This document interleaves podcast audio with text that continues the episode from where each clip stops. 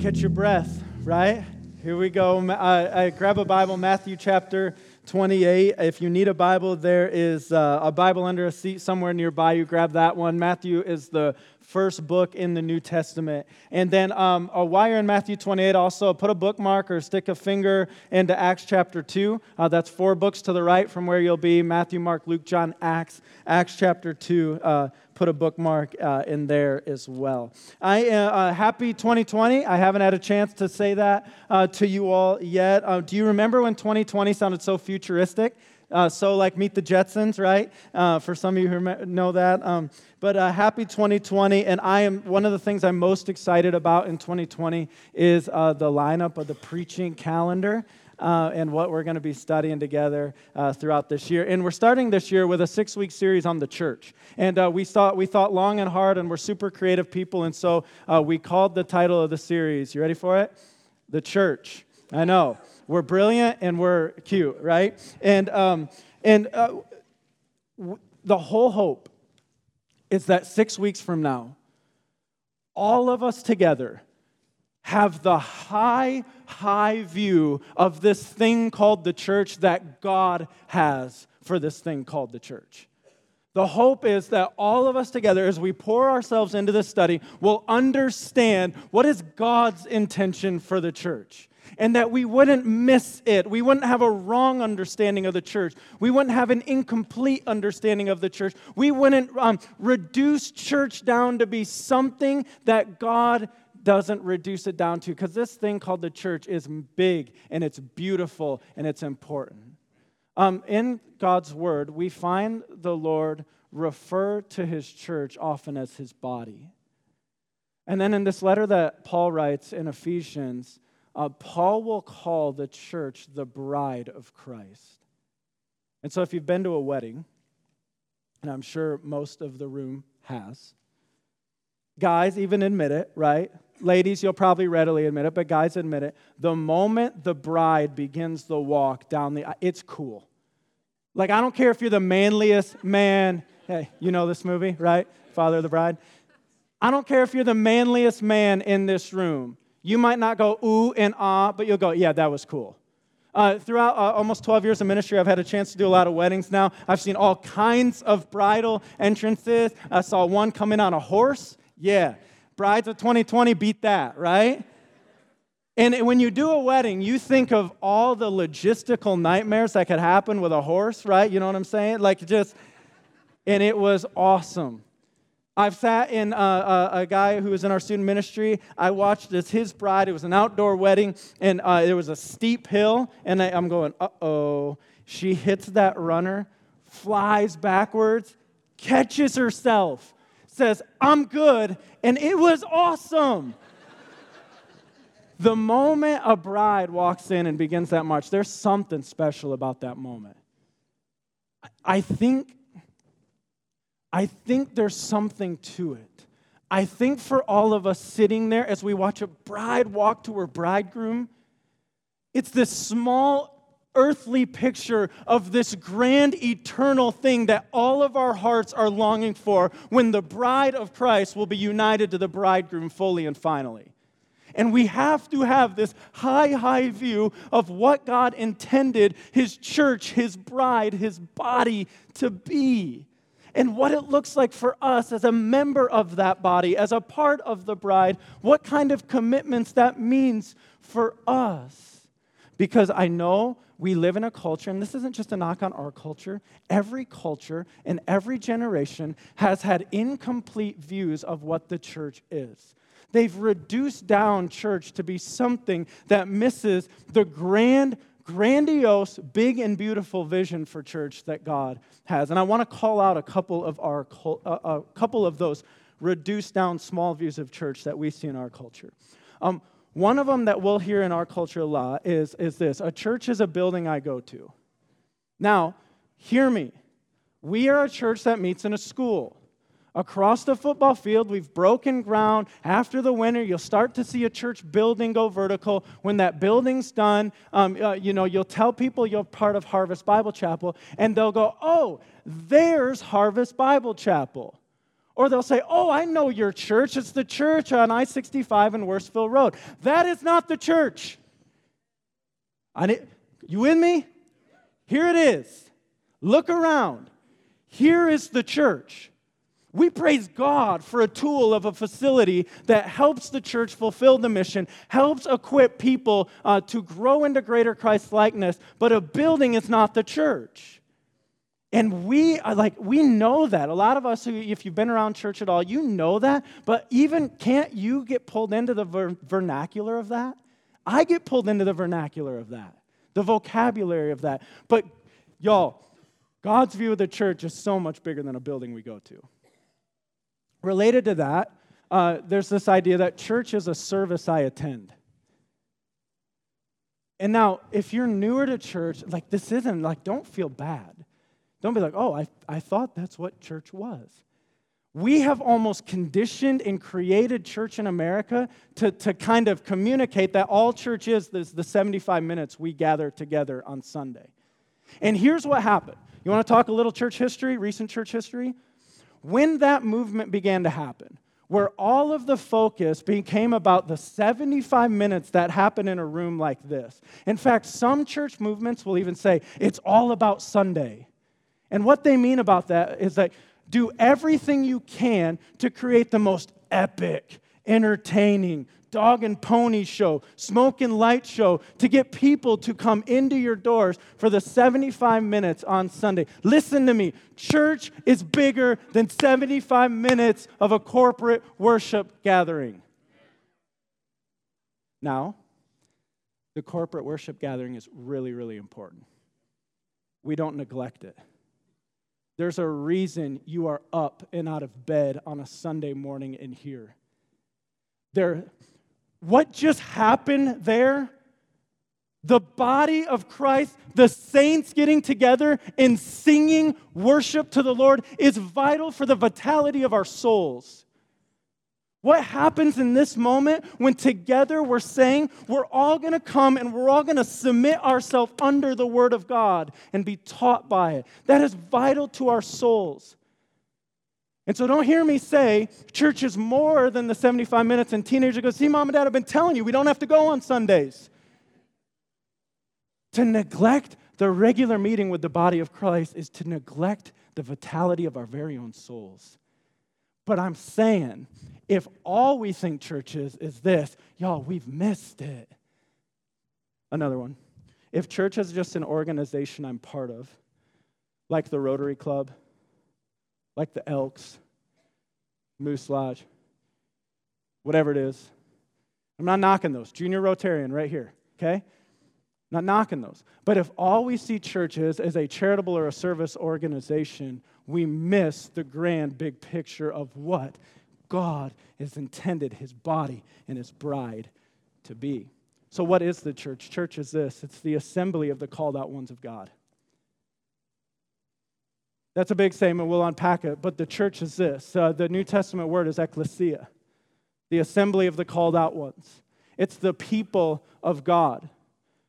And with that as the definition of what the church is, with, with that as the understanding that we are the church, we are the body of Christ, we are the bride of Christ. And yes, we have corporate worship gatherings, but that's all not that's not all church is. And yes, in our area of the world because of weather, there's buildings that we meet in, but the church is not just a building. And yes, we do serve. And yes, we do sacrificially give to things, but the church is not just a service or charitable organization. The church is the bride of Christ. With that as the definition, here's the hope of this series. And here's the hope for this church. Us that we would see ourselves as this small little local expression of this big, grandiose global church.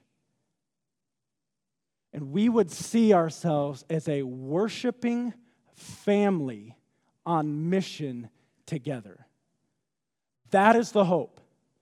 And if that doesn't resonate in your heart right now, I hope by the end of this series, your heart longs to experience that as church a worshiping family on mission together. And, and, and I want to hear from you now. If you've experienced that, you know what I'm talking about. If you have tasted the goodness of that, you're like, yes.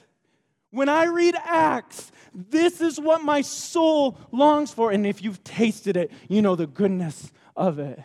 And if you never have, oh, I want and I'm praying that God would continue to make this a place that rises above some shallow, reduced understanding of what God wants his bride to be.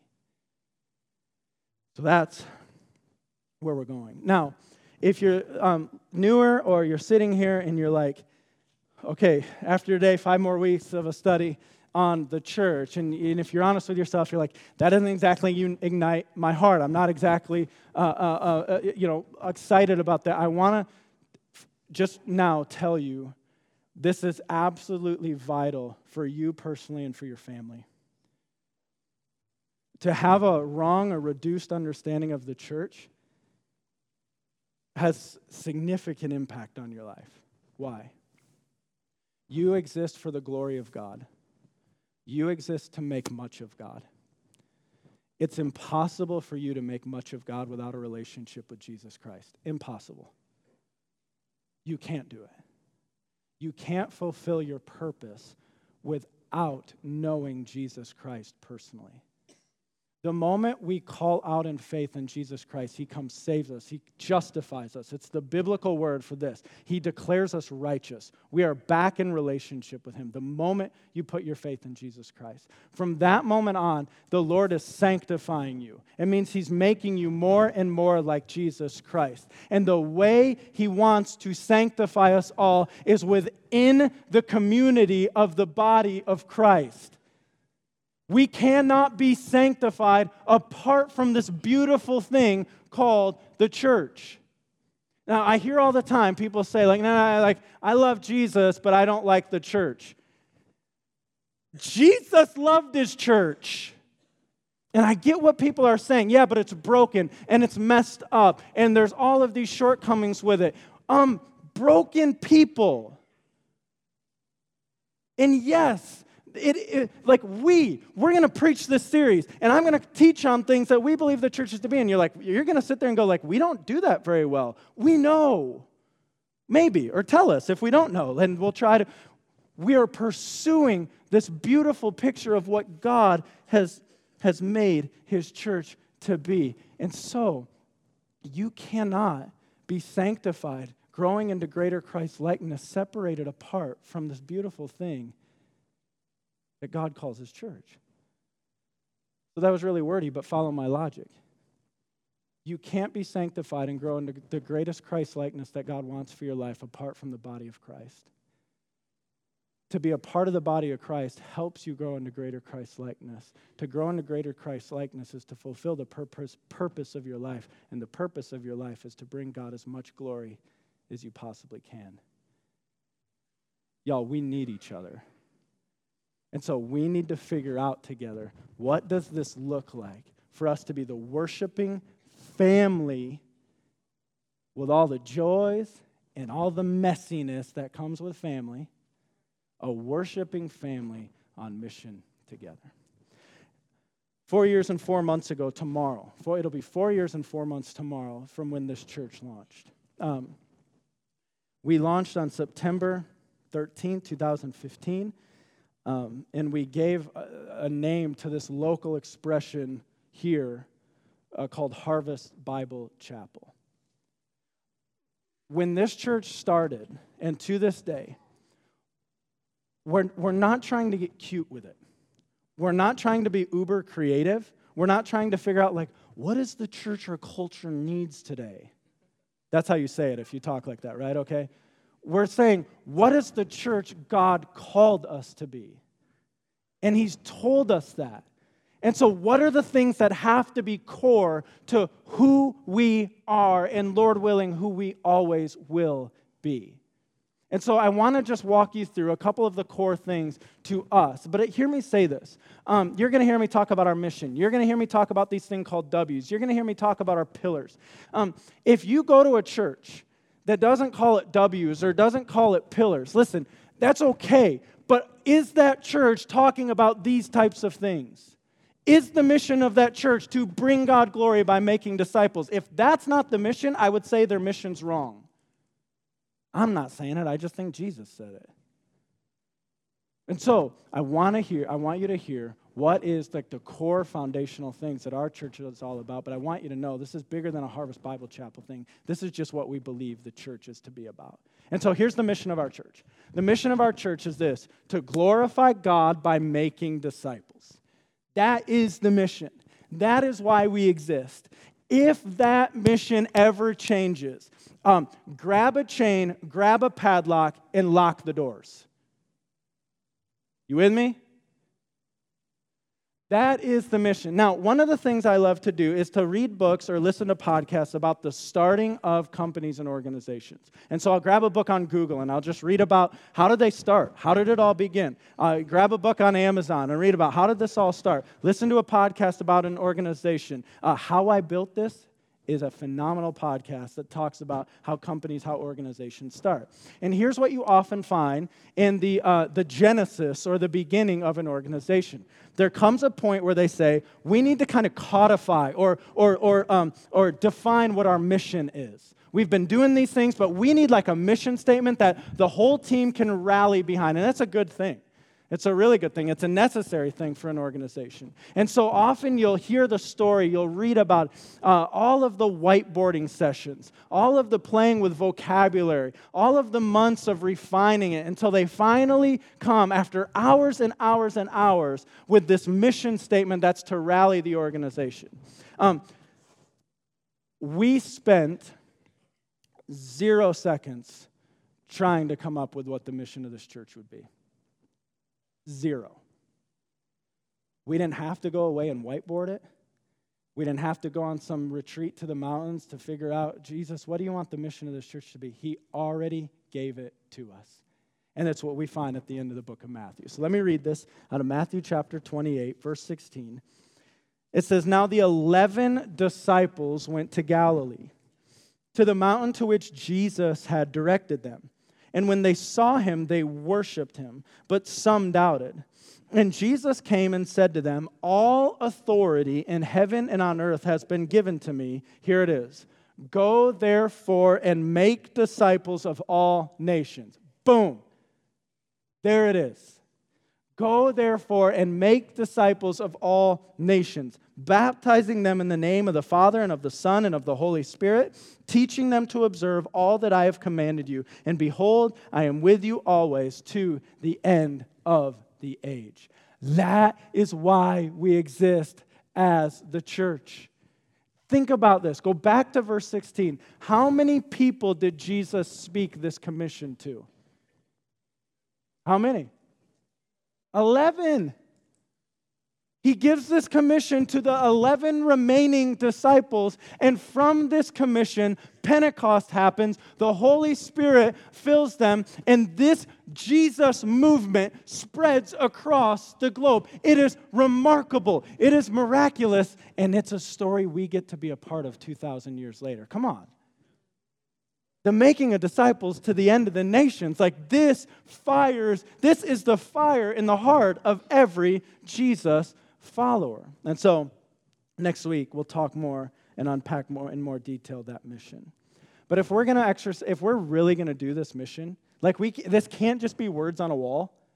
You know, so many mission statements are just words on a wall and no action comes of it. We have to actually know what we're making we have to actually look in scripture and say what is a disciple of jesus? Because if we don't under, if we don't know what a disciple of jesus is we're going to be making things that aren't disciples of jesus.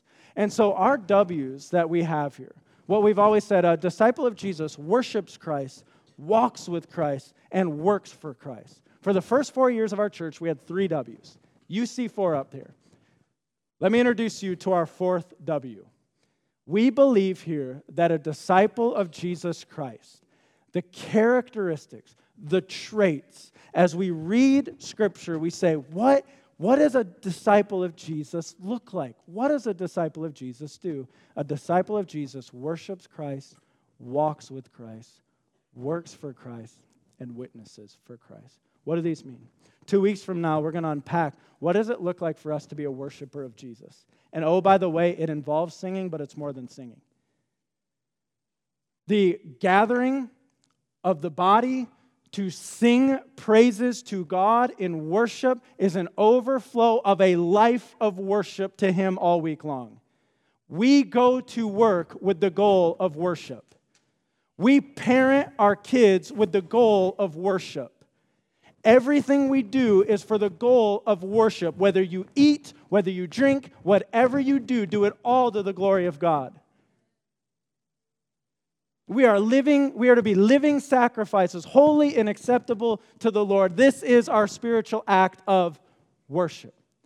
And so we're going to talk about what are worship, who, what are worshipers of Jesus. Uh, a, a couple weeks from now, we're going to talk about what does it mean to walk with Christ.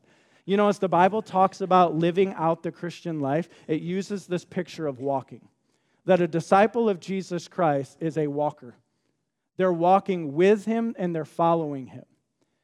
I, uh, one of the, uh, my reading plan for 2020 is just to read the Gospel and Acts every month. And then February comes and I start back at Matthew, Gospel and Acts. March will come and I'll start back at Matthew, Gospel, uh, Gospels and Acts, and all year long. Here's my goal. I was telling, uh, we were, I was talking to the Lord last week, and I'm like, I just want to know what it means to follow you. Just strip everything else away and all of these things that we say. What, what did the people who were actually following you what did they do? Where did they go? How did they talk? What does it look like to be an apprentice of Jesus? That's what he invites us to. And now, I'm going to talk about this more, but I, I got to go there. I want to wax eloquent for a bit on something that is like really alarming to hear. I don't know if it'll be eloquent, but I'm going to wax, okay? One of the things I'll often hear in our, our, our um, really churched area that is the south side of Indy is, oh, yeah, they're Christians, but they're just not following right now. Um, I know why we say it. It makes us feel really good. Doesn't make us feel really good. It makes us feel better. We need to really unpack that statement. They're Christians, they're just not following Jesus. And yeah, let, we can get into all we want that Christians have seasons of backsliding, all that. But I'm saying Jesus would tell us the characteristic of someone who is one of his is that they're following.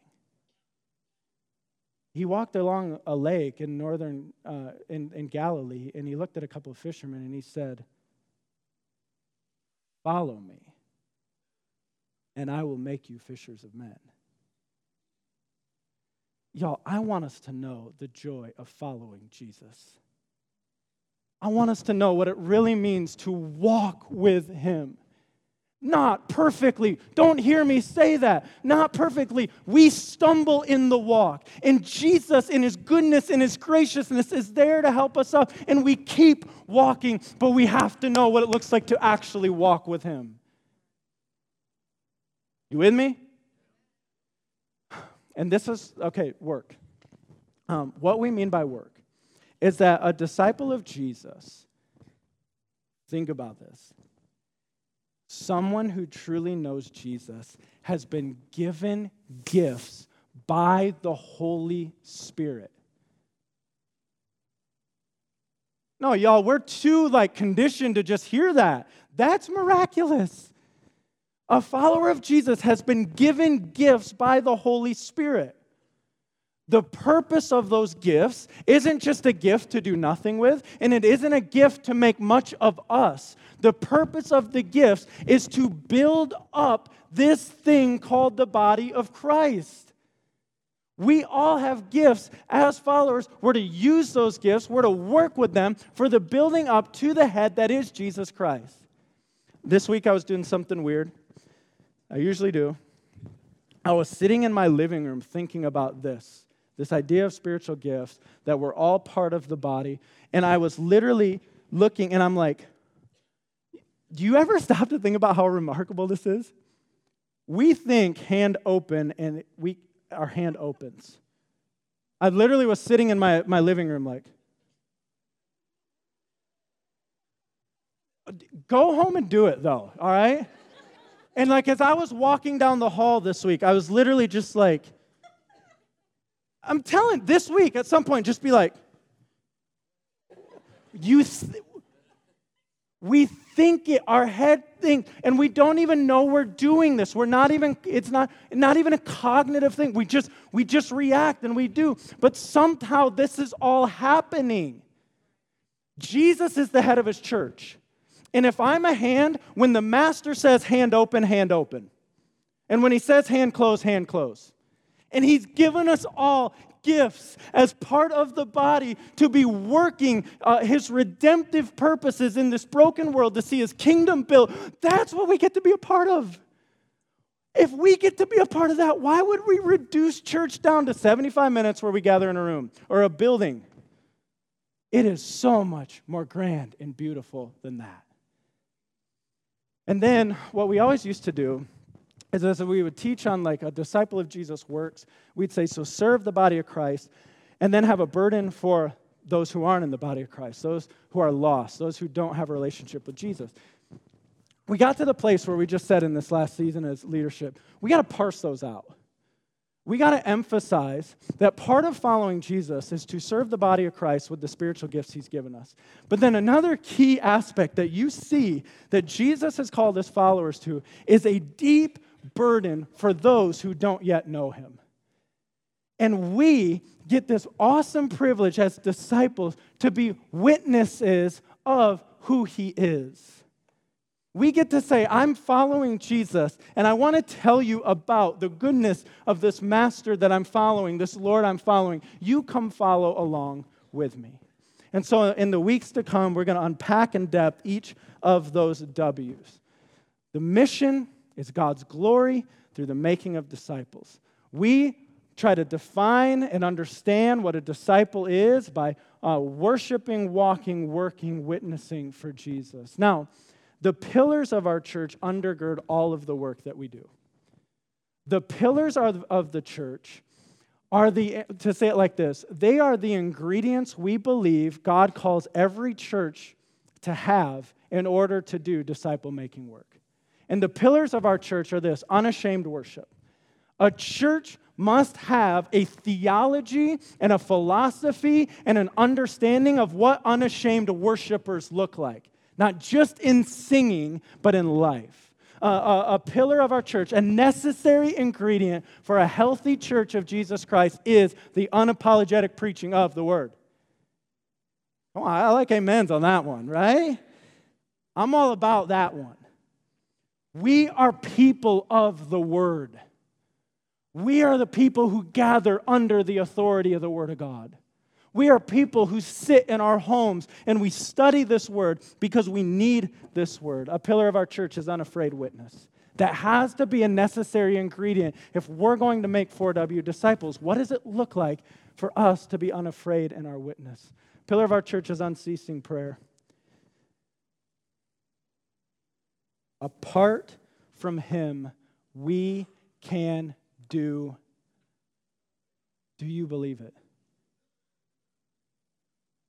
not just theologically, not just intellectually, do you live your life like apart from Jesus you can do nothing?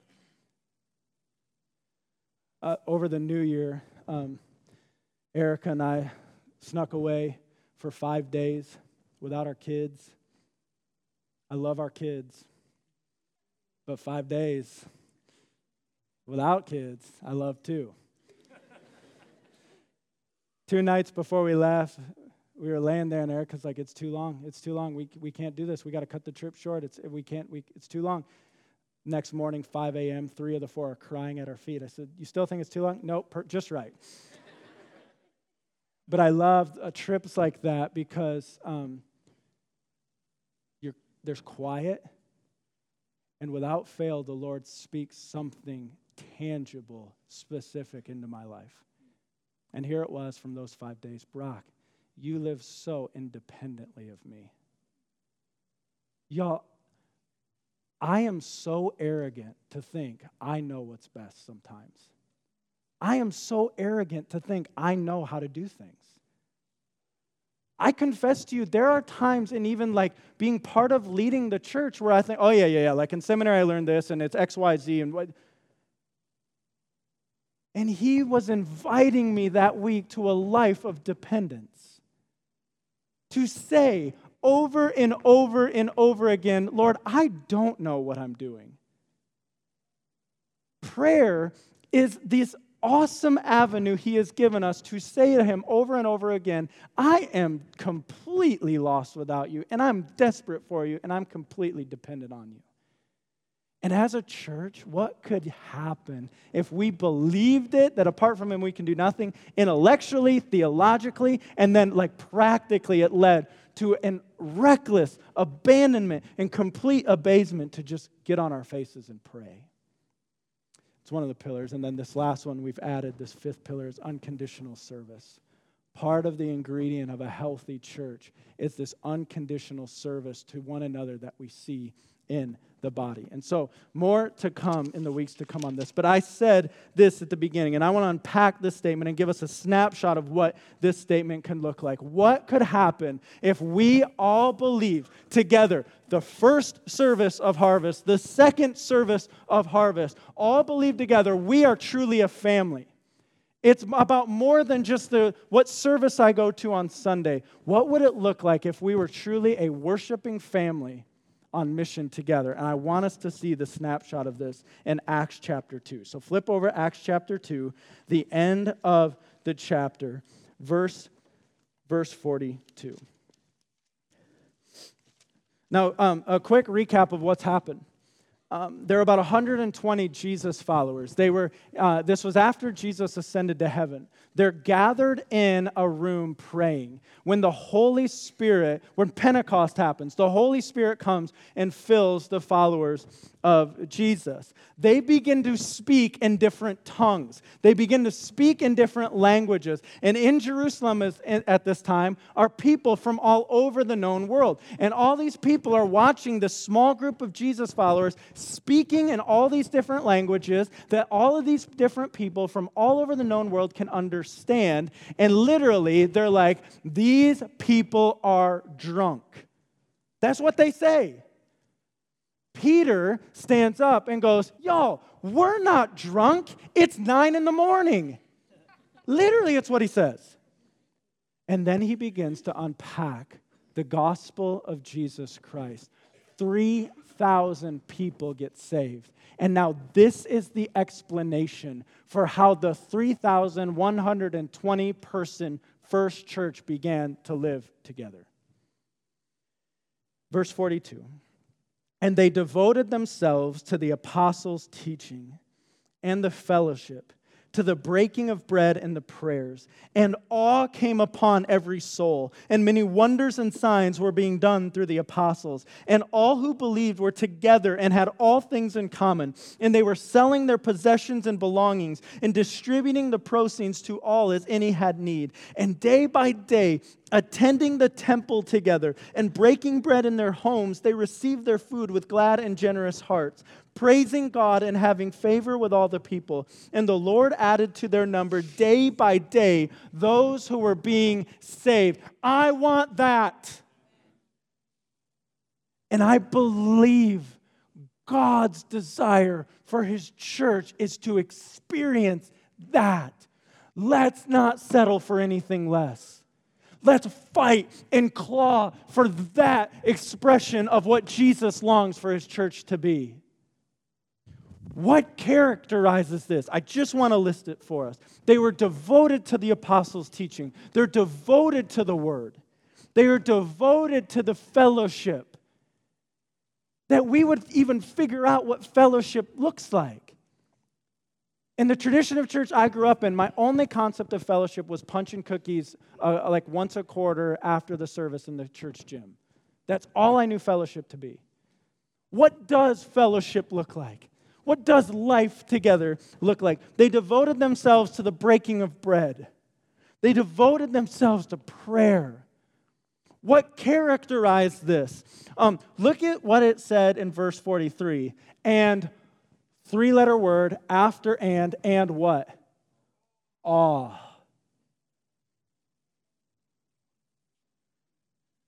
When's the last time you've been awestruck?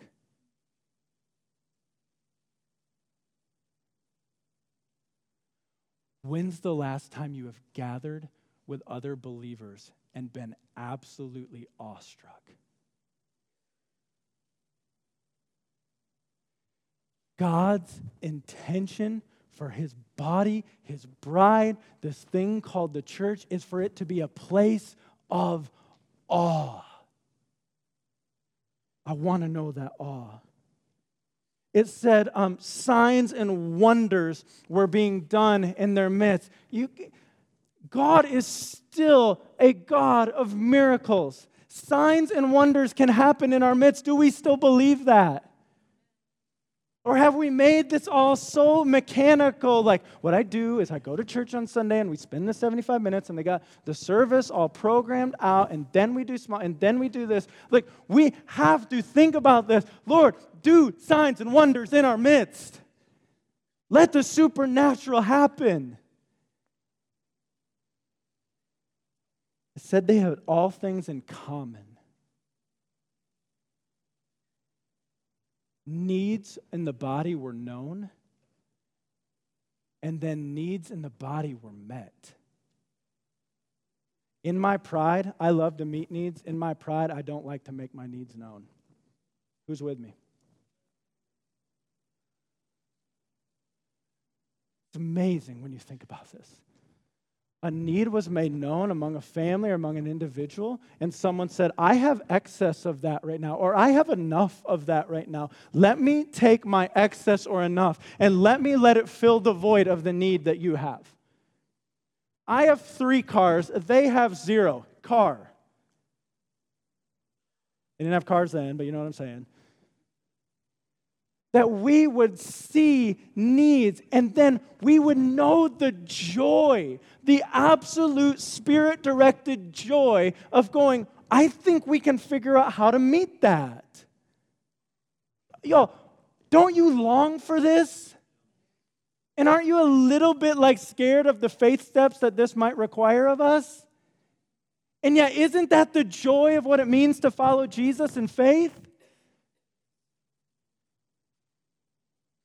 They worshiped together. They went to the temple together. It says they met in their homes together. And then this last sentence absolutely blows me away. Praising God, having favor with all the people. And the Lord added to their number day by day those who were being saved. Like we read that and we go, whoa, what an amazing work of God in the beginning of the church. And it was. But you know what I bet? I bet God still delights to do that today. And I bet if the thousand plus people who gather in this room every Sunday, if we would just go out and share the gospel every day, we would see the Lord delighting and adding to our number day by day those who are being saved. What if our small group texts were blowing up? Go, just shared with the, the, the, gospel with a guy at Starbucks. He committed his life to the Lord. What if we could read that every single day? You guys breathing? We good? Like, I want this for us. And we're committed as church leadership to try to figure out what this looks like. Please hear us. The next five weeks after this aren't us saying, we got this figured out. It's saying, man, here's what we see in Scripture God does lights in for His church, and we want to figure out how to be more faithful to see that. You hear me say a worshiping family. And some of you here have experienced, you would go, This church feels like family more than I've ever experienced. And some of you might go, Man, family, no one showed up when dot, dot, dot. I was like, Man, I was really hurt when we're failing at this all the time. We're getting up, we're trying. All I'm saying, this vision that you see, don't you long for it? Don't you long for it? And don't you want to figure out together how we could actually pursue being this worshiping family on mission together. And won't we experience the highs of the highs of what it means to live life in close relationship as family? And won't we be hurt at times and let down because family at times is hard, am I right? But it's worth it. And let's pursue it together. Amen.